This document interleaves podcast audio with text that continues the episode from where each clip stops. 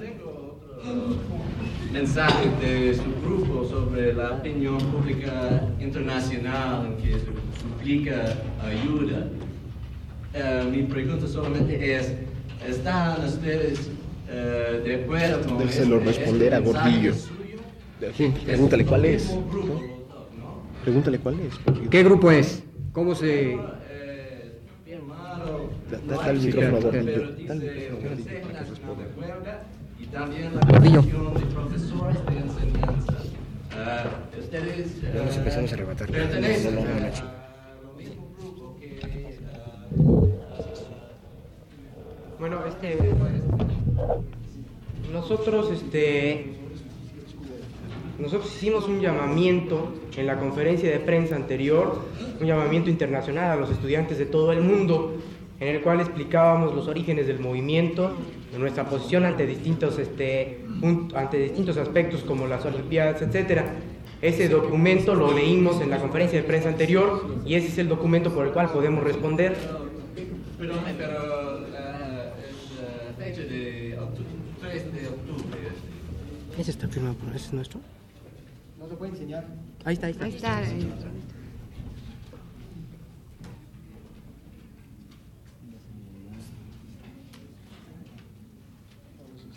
No, no, ese no.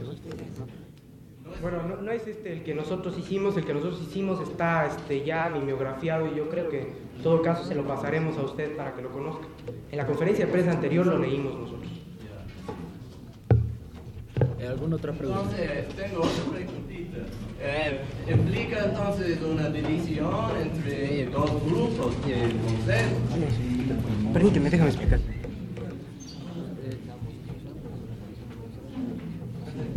Sí. Lo explicas tú, ¿no? Sí, este, eh, este llamamiento lo firma primeramente la coalición de maestros de la enseñanza media y superior. De la enseñanza. Sí, eh, en ese sentido nosotros eh, actuamos de una forma solidaria y eh, este, en el fondo nunca ha habido contradicción entre la coalición. Al contrario, nosotros siempre hemos saludado la actitud de los maestros. dominan mucho el español y para los cuales debe ser difícil entender en un momento dado el diálogo. Esto será más fácil para ellas en la medida en que haya un determinado orden en la asamblea. Pero si hay influencia comunista en su movimiento. Miren, en este momento la opinión pública se encuentra dividida en dos sectores. La opinión pública, como decimos nosotros, se ha polarizado.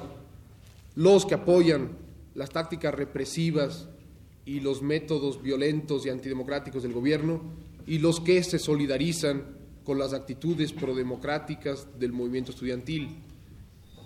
Evidentemente los comunistas tenían que quedar de este lado, pero sin embargo el número de gentes el movimiento estudiantil. Sin embargo, ef- efectivamente hay gentes de ideología comunista militando activamente en el movimiento.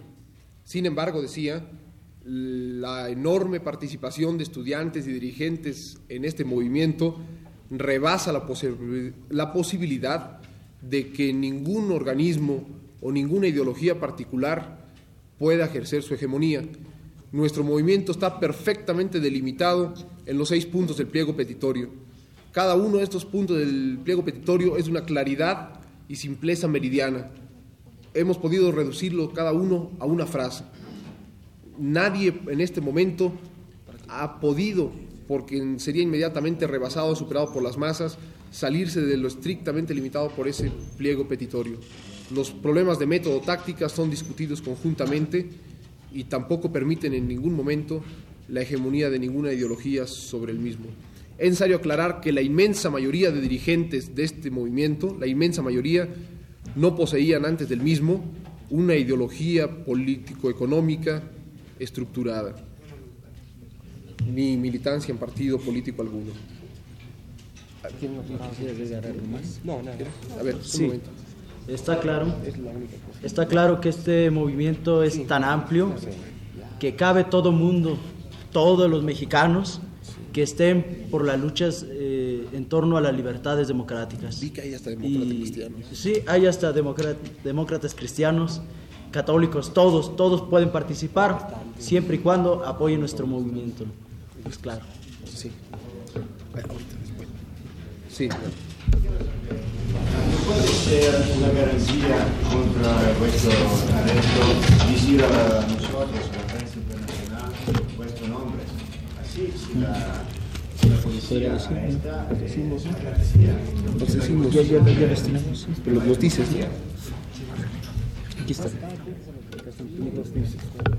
No, no. Bueno, desde luego que decir este, nuestro nombre nos vamos a decir, pueden servir quizás para que en posteriores momentos mundo se nos recuerde de la cárcel, pero no son una garantía de que, de que no, de que no este, sea- seamos este, aprisionados. Ya sabemos nosotros los métodos que el gobierno utiliza, ¿no? Este, los nombres son los siguientes. La escuela. Sí. Yo soy Gustavo Gordillo de la Escuela Nacional de Economía. Gustavo Gordillo de la Escuela Nacional de Economía. Universidad. de la Universidad Nacional Autónoma de México. César Tirado de la Escuela César Tirado de la Escuela Superior de, Ingeniería Química e Industrias Extractivas. de Ingeniería Química e Industrias Extractivas Del Politécnico. Instituto Politécnico Nacional. Marcelino Perelló de la Facultad de Ciencias de la Universidad Nacional Autónoma de México.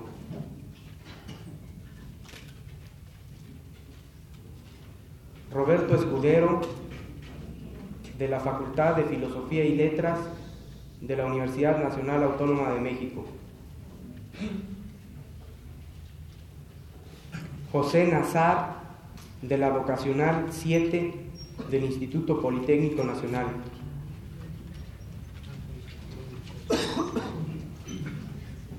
Ricardo Parra Montes de la Facultad de Comercio y Administración de la Universidad Nacional Autónoma de México. Cabe agregar otras cuestiones. Sí, eh, esto no quiere decir que nosotros seamos eh, los dirigentes totales, ¿no? sino que eh, hay una gran cantidad de dirigentes Todos al mismo nivel. y todos al mismo nivel y la mayoría digo la mayoría nos eh, ha pedido que esta vez presidamos pero nunca somos los que presidimos siempre siempre este tipo de conferencia de prensa está claro En la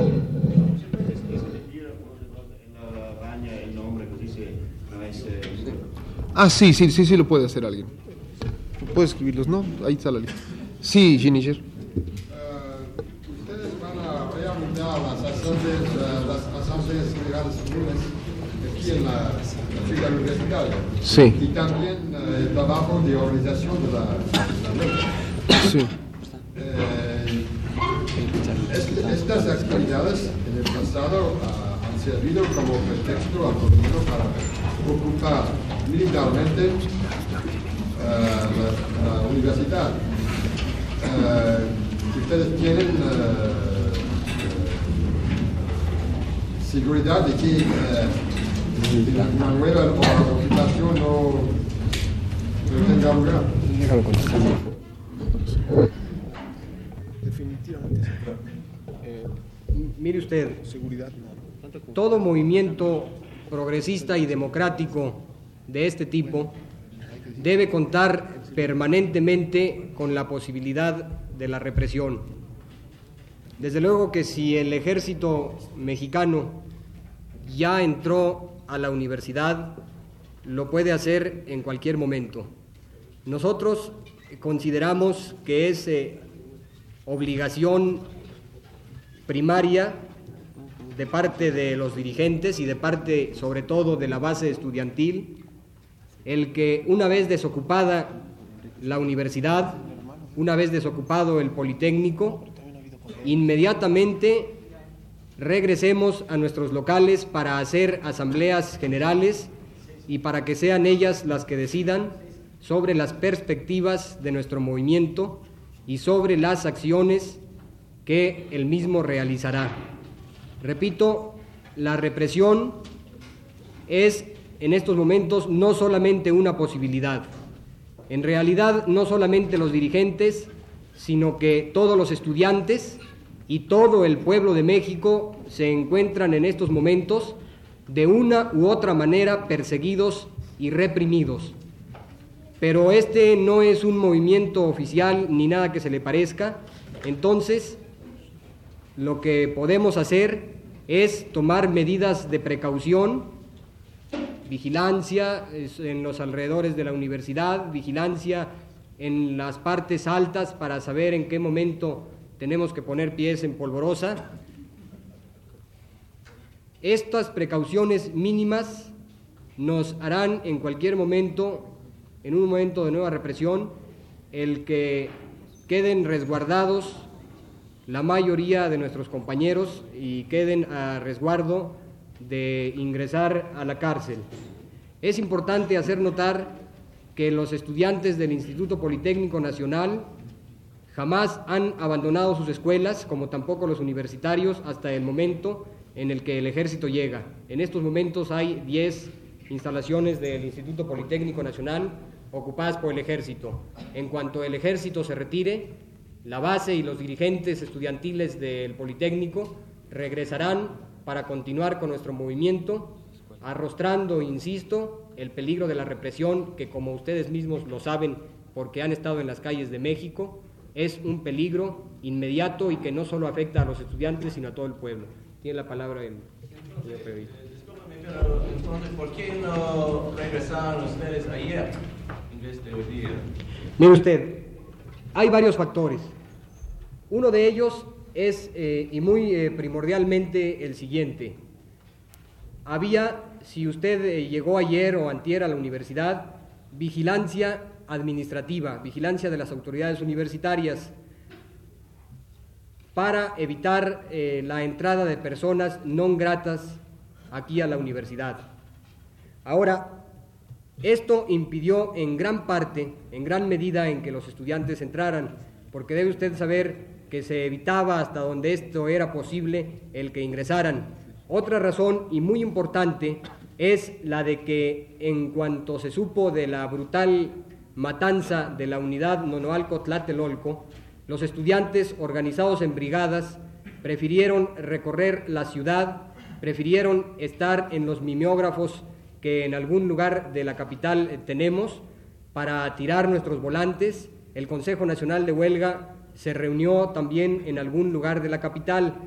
Todo esto determina el hecho de que si, si bien los estudiantes no estaban dentro de sus instalaciones educativas, no estaban tampoco al margen de la lucha, sino que al contrario, la estaban intensificando en las calles de la Ciudad de México y dentro de las casas, organizándonos y tratando de aclararnos a nosotros mismos cuál será la proyección que tendrá nuestro movimiento. Oye, aclara lo que son personas no gratas, ¿no? Sí, las eh, personas no gratas son evidentemente agentes policíacos que además nos visitan continuamente. Por ejemplo, en mi facultad, en la Facultad de Filosofía y Letras, los que venden chicles tradicionalmente son eh, niños de la zona lumpen que rodea la ciudad universitaria, de las villas miserias que les llaman algunos. Pero nos encontramos con que muy curiosamente después de la represión eran eh, hombres maduros los que vendían chicles, haciendo preguntas y entre otras cosas preguntando lo que usted nos está haciendo el favor de preguntar ahora. Rey Estrada tiene la palabra. cuántos fueron sustituye esos líderes y si agarran a ustedes, hay quien los sustituye a ustedes. No, déjalo, ahí, déjalo, deja responder. ¿Quieres? Para, bueno, sí, ¿no? Para que corra. Sí, sí. Bueno, han apresado, según informes nosotros que tenemos, han apresado como a, eh, a líderes, pues como a 2.000 estudiantes que están presos en distintas partes, ¿no? O sea, en realidad nosotros mantenemos la posición de que cualquier estudiante de cualquier facultad, de cualquier escuela es un líder estudiantil.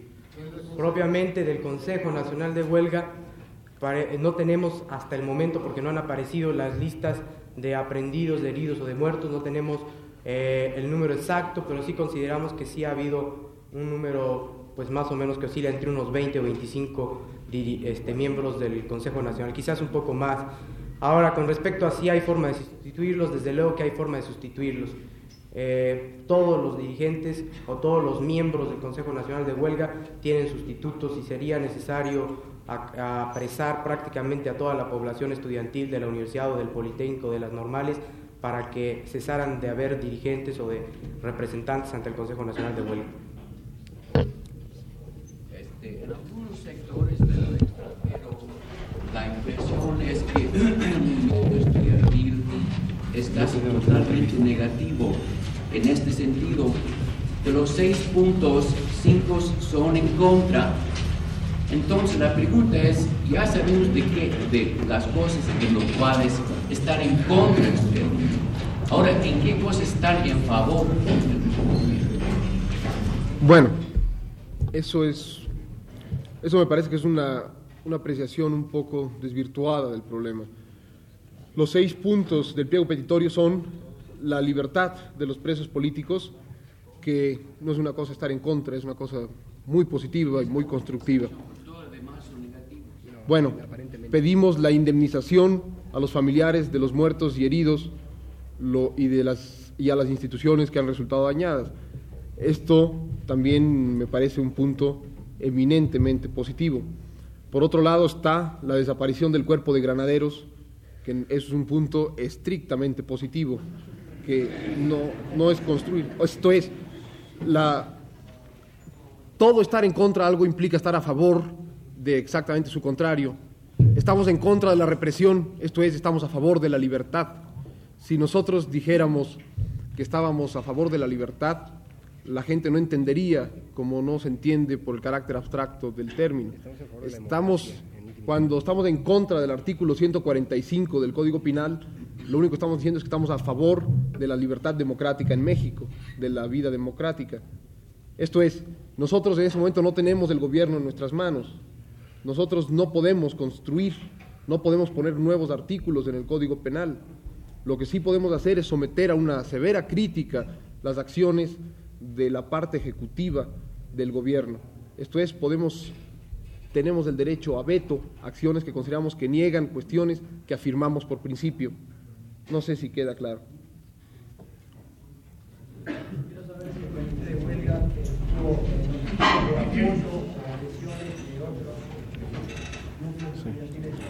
¿Lo contestas tú? ¿Extranjeros o qué dicen? Sí. ¿Extranjeros? Sí, que, que- bueno, sí, que ha habido telegramas. No, y las manifestaciones de... Sí, hemos tenido conocimiento de que en varios países los estudiantes se han solidarizado con la lucha que los estudiantes mexicanos hemos presentado, tanto en Europa como en América Latina, Centroamérica y en América del Sur. Así hemos visto que varios países este, se han hecho, han llevado manifestaciones y mítines en apoyo a la lucha de los obreros y estudiantes mexicanos aquí, aquí en México. Nada menos en Chicago, en Nueva York, hicieron manifestaciones muy grandes. También en Ámsterdam, los estudiantes tomaron el consulado mexicano y dijeron está ocupado por los estudiantes, aunque después fueron desalojados por la policía. ¿verdad? Señor, un segundo, un, un segundo, por favor. Vamos a aclarar un poco más. Nada más una serie de informaciones concretas en este sentido. Ha habido, por una parte, movilizaciones masivas. En París se hizo una manifestación bastante grande de 5.000 gentes en apoyo al movimiento estudiantil. En la Universidad de Columbia hubo también serios disturbios. En Madrid hubo dos horas de paro de la universidad en apoyo al movimiento estudiantil. En Santiago de Chile. En Santiago de Chile hubo también una movilización universitaria importante. En Uruguay ha habido manifestaciones. ¿Cómo? En Bogotá ha habido manifestaciones desde, en Bogotá precisamente desde hace mucho tiempo. En Bogotá hay un movimiento importante en la universidad desde aproximadamente hace un mes, inclusive antes de que el ejército entrara en la ciudad universitaria. Habíamos nosotros tenido noticias de movilizaciones en Bogotá. En Europa fundamentalmente se han dado en los países nórdicos, en Estocolmo, en Finlandia los estudiantes hicieron una manifestación frente al Comité Olímpico Finlandés. No sé si hay nadie de Finlandia presente. Bueno, en, eh, en la que se pidió que la delegación de Finlandia no asistiera a los Juegos Olímpicos, dado que había la pretensión por el gobierno mexicano de sobreponer los intereses olímpicos a los intereses democráticos del pueblo. Hay muchos ejemplos de ese estilo. que- la agresión internacional. ¿Se ha preocupado por eso o si ha sido un movimiento espontáneo? Realmente muy reducidamente. Solo el- la promoción internacional que el Consejo Nacional de Huelga ha realizado ha sido prácticamente nula en el sentido de apoyo en abstracto. Se han pedido internacionalmente a organizaciones estudiantiles y a personalidades intelectuales del mundo, intelectuales y científicas, la petición de amnistía para los presos políticos mexicanos. Esa sí ha sido una actividad concreta y realizada a todo tren de la que se han obtenido muy buenos resultados. Las peticiones de amnistía al gobierno mexicano para los presos políticos han llegado prácticamente de todas partes del mundo, desde, desde organizaciones estudiantiles hasta personalidades intelectuales tan connotadas como Bertrand Russell, John D. Bernal, Jean-Paul Sartre y Mar- Mario Vargas Llosa, bueno, todo el grupo latino de París, en, unas- en un mismo documento se adhirió, etcétera. Mi pregunta la hago no como periodista que no lo soy, más bien un deseo de una persona sincera y desinteresadamente eh, deseosa de conocer la situación. Parecería obvio que hay aquí un trasfondo tenebroso eh, que mueve los engranajes de este conflicto. Desde luego, la posición del Consejo, yo la, entiendo por el manifiesto que se nos repartió, es de que los eh, agresores constituyen eh, un instrumento de uno de dos grupos políticos en pugna. Eh, Di que no son, motivos di y que no son objetivos grupos políticos, no son- actitudes. actitudes de grupos políticos. Por otra parte, De facciones. la polarización de que ustedes hablan, partidarios y eh, opositores del movimiento de huelga, para los opositores, el movimiento de huelga se inspira en, una, en un encabezamiento comunista. Desde luego sabemos que siempre se les atribuye a los comunistas todo, todo lo demás que pudiera tener algún movimiento. Eh, entonces, mi pregunta es esta. ¿El Consejo tiene un concepto claro de que las agresiones, eh, las balaceras, etcétera, etcétera, provienen de un aunque ya se aclaró en una pregunta anterior que ustedes desconocen quiénes son o quiénes forman ese grupo, pero sí eh, Aclara fundamentalmente, que no es que desconozcamos, básicamente, sino que este es un asunto que no se discute en el ¿están Consejo Nacional de Huelga y por lo tanto no hay un criterio unificado. en los, en los actos del gobierno. Portillo. Mire usted, el Consejo General de Huelga, el Consejo Nacional de Huelga, tiene una posición perfectamente clara a este respecto. Nosotros hacemos directamente responsable al gobierno en su conjunto de la brutal represión que hemos sufrido. Es conveniente aclarar también para el eh, periodista anterior que nos hizo una pregunta que por qué eran en sentido negativo nuestras peticiones. Además de que no son en sentido negativo, pero de cualquier manera están determinadas por la represión brutal que se ha sufrido. Entonces la represión ha determinado el carácter de las demandas que el Consejo Nacional de Huelga ha planteado. Ahora, el hecho de que nosotros advirtamos muy nítidamente, muy meridianamente, que es el gobierno en su conjunto el que ha golpeado al movimiento estudiantil popular que se inició en la Ciudad de México y que ha adquirido características nacionales, no significa que nosotros no sepamos, como sabe todo el mundo, que dentro de la burocracia mexicana que nos gobierna hay una serie de facciones, una serie de grupos políticos cuya intención política también, desde luego, es distinta. Sin embargo, el gobierno mexicano sigue una trayectoria que esta sí es unificada, una trayectoria en el sentido de hacerse cada vez más represivo y más reaccionario.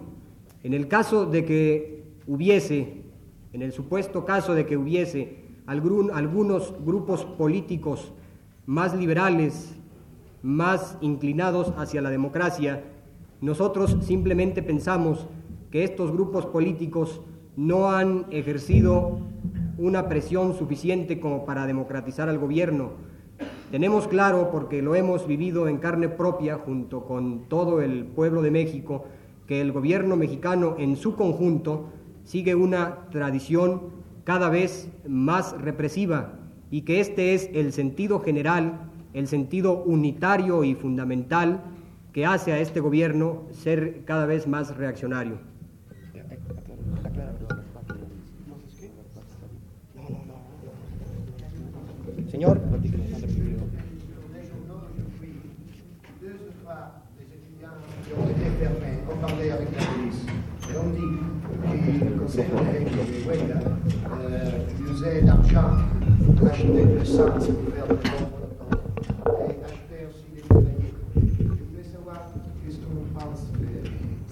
este, dice el señor que hoy leyó en el periódico la noticia de que unos estudiantes en sus declaraciones en la cárcel dicen que tenían dinero depositado para comprar armas, para hacer bombas Molotov y todo este tipo de, de cosas. Que sí es verdad y que quieren una aclaración de parte de ustedes.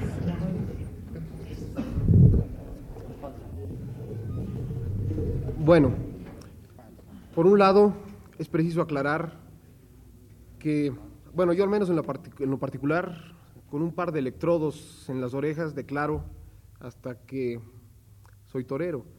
Pero en este sentido, a lo que me refiero es que las declaraciones y los métodos que utiliza la policía para obtenerlas no son lo que un demócrata podría llamar un ejemplo vivo de libertad llevado a la práctica. Eh, por otro lado, la prensa por sí misma se encarga de que necesita muchas explicaciones. Un suceso tan terriblemente confuso como podría ser el que la policía de un país se agarre a balazos con el ejército de ese mismo país, matando a un montón de, individuos civiles inocentes. La dinámica propia del mitin de Tlatelolco es muy confusa y en esa medida nos hemos tenido que referir a la existencia de esas fracciones, cuya existencia es un lugar común para todos nosotros. Es la integración particular de esas fracciones las que no nos interesa discutir, al menos no como Consejo Nacional de Huelga, y la que menos podemos dar una posición con respecto a ellas sin con eso provocar desviaciones de la opinión pública y suspicacias que debilitarían nuestra posición. Aquí no, aquí, perdón, perdón, aquí tenía la palabra desde hace mucho. el- Es el plan.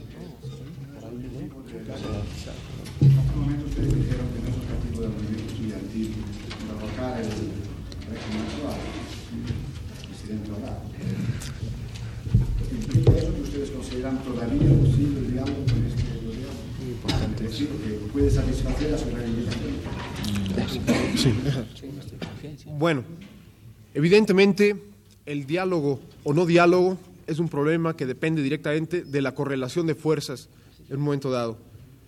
Nuestra fuerza en este momento es la opinión pública. La fuerza del gobierno son los cuerpos represivos, la policía y el ejército. La policía y el ejército tienen tanques y tienen armas, pero tienen un defecto, que están integradas también por parte del pueblo, que también tiene una determinada opinión. En ese sentido, la fuerza de la policía y el ejército es variable.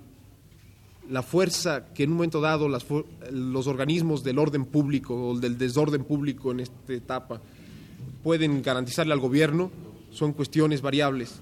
De la misma medida que la opinión pública en un momento dado es también variable y nos puede secundar con más o menos eficiencia. En la medida en que nosotros logremos desarrollar una fuerza mayor por parte de la opinión pública que la que puedan desarrollar el ejército y la policía, en esa medida el gobierno, para mantener su estabilidad, se verá presionado y se verá forzado al diálogo. Las posibilidades concretas de que esto hay es muy difíciles de predecirlas ahora. No es tanto lo que creamos, sino lo que queremos. La posibilidad de diálogo evidentemente persiste mientras nosotros no hemos adoptado una posición definitivamente antigobiernista, ya no en ciertas posiciones antidemocráticas, sino como estructura. Esto es, si hay o no hay diálogo, eso dependerá del propio gobierno y en última instancia de la correlación de fuerzas que se logre desarrollar. En resumen, como posibilidad, sí existe la posibilidad de diálogo.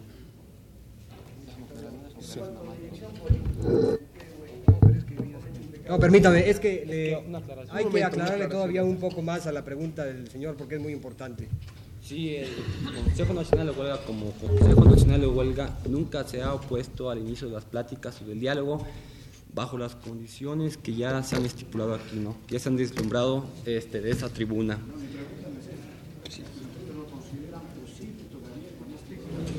Sí, es lo que hemos pedido, pero también desde aquí hacemos una denuncia como Consejo Nacional de Huelga en el sentido de que las dos veces que se han empezado a hacer las pláticas en cuanto al diálogo, la solución del problema, esas dos veces a las cuantas horas después nos han mandado la tropa. La vez pasada este, ocuparon la ciudad universitaria y todos los planteles del Politécnico cuando se tenía inicio de pláticas para el diálogo.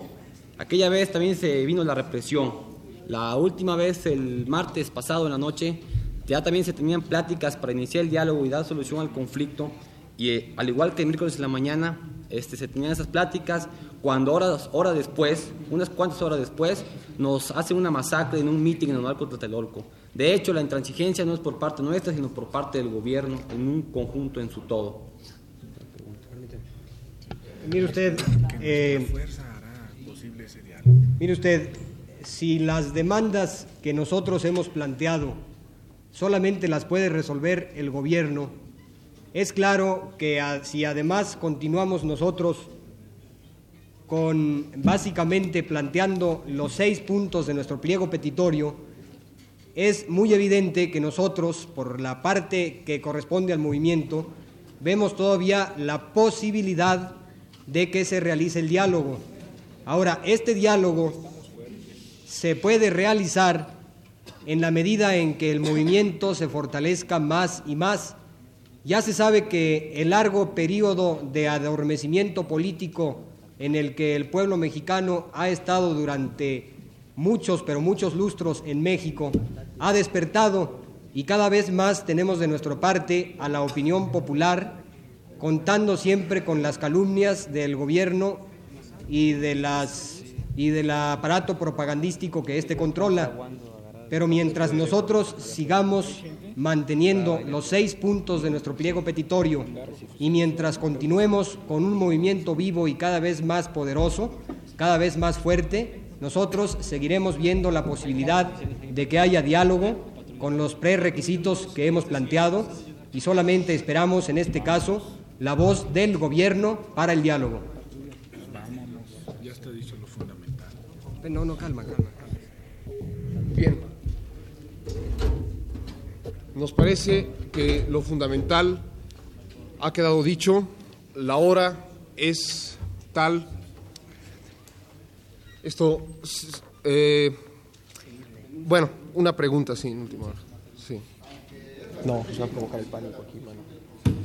Para que salgan con cuidado. Sí. Y aunque hacen ustedes una referencia en el punto igual que el boletín, creo que Sí. sería conveniente, principalmente para información de los, de- de los representantes extranjeros de la prensa, dado que incluso un periodista francés aseguró saber lo que iba a pasar en las Olimpiadas, que reafirme el Consejo Nacional de Huelga su posición con respecto a la realización de los Juegos Olímpicos. Bueno, terminar. Bueno, en este sentido, ratificamos que nuestro movimiento es totalmente independiente de la realización de los Juegos Olímpicos. Hemos manifestado ya nuestra intención definitiva de no recurrir en ningún caso y evitarla en lo que sea posible a la violencia y a la enfrentación con la fuerza pública. Pero esto no quiere decir de ningún modo, y lo tenemos que reiterar tampoco, que no estamos dispuestos a renunciar durante el periodo que duren los Juegos Olímpicos a nuestras libertades constitucionales, o sea, a nuestros derechos de reunión, nuestros derechos de expresión, nuestros derechos de libre asociación. Nosotros seguiremos con nuestro movimiento porque en nuestra escala de valores y en la escala de valores de muchos mexicanos, en esos momentos es superior la libertad democrática en México que la realización que a todos nos entusiasma de los Juegos Olímpicos. Es una desgracia y de esto tiene culpa el gobierno que nuestro movimiento haya coincidido con los Juegos Olímpicos porque desvía, lo tenemos que reconocer, la atención de la opinión pública hacia nuestro movimiento en gran parte y por otro lado la de muchos extranjeros y muchos mexicanos también de los propios Juegos Olímpicos. Sin embargo, consideramos que de ninguna manera son excluyentes ambas cuestiones y que por nuestra parte es una cuestión totalmente al margen de las decisiones. ¿Quién? Deja terminar ya. Eh, bien. El, ¿Qué? Un momentito, por favor. Yo quisiera agregar otras cuestiones. Yo quisiera agregar otras Sí, eh, respecto a su pregunta, nosotros queremos dejar bien claro que, o sea, ratificar lo que aquí antes se dijo, que este movimiento es en favor de la democratización auténtica del país, que la juventud mexicana lo entiende así por un México mejor. En ese sentido, nosotros consideramos este movimiento como un compromiso con nuestro país y lo tenemos que cumplir pese a los riesgos que este compromiso implique para nosotros. Miren,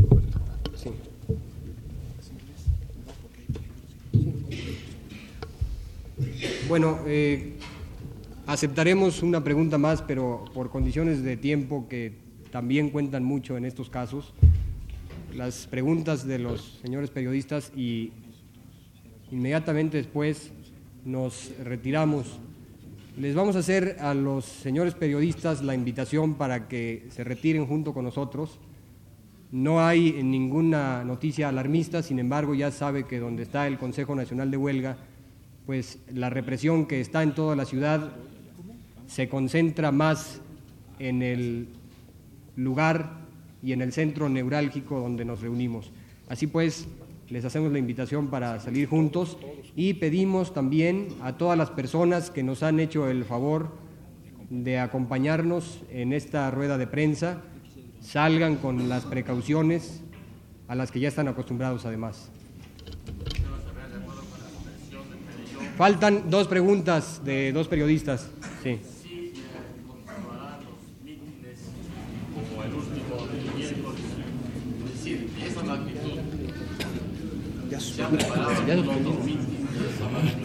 Mire usted, ya para terminar, quiero eh, aclarar a usted que es una posición bien definida del Consejo en el sentido de que en estos momentos y dada la brutal represión que se ejerce contra los estudiantes y contra el pueblo de México, suspendemos toda actividad de carácter masivo, sea manifestación o sea mitin. Sin embargo, seguiremos trabajando con nuestras brigadas para informar consecuentemente al pueblo de México del estado que guarda nuestro movimiento, que también es suyo. Muchas gracias a todos.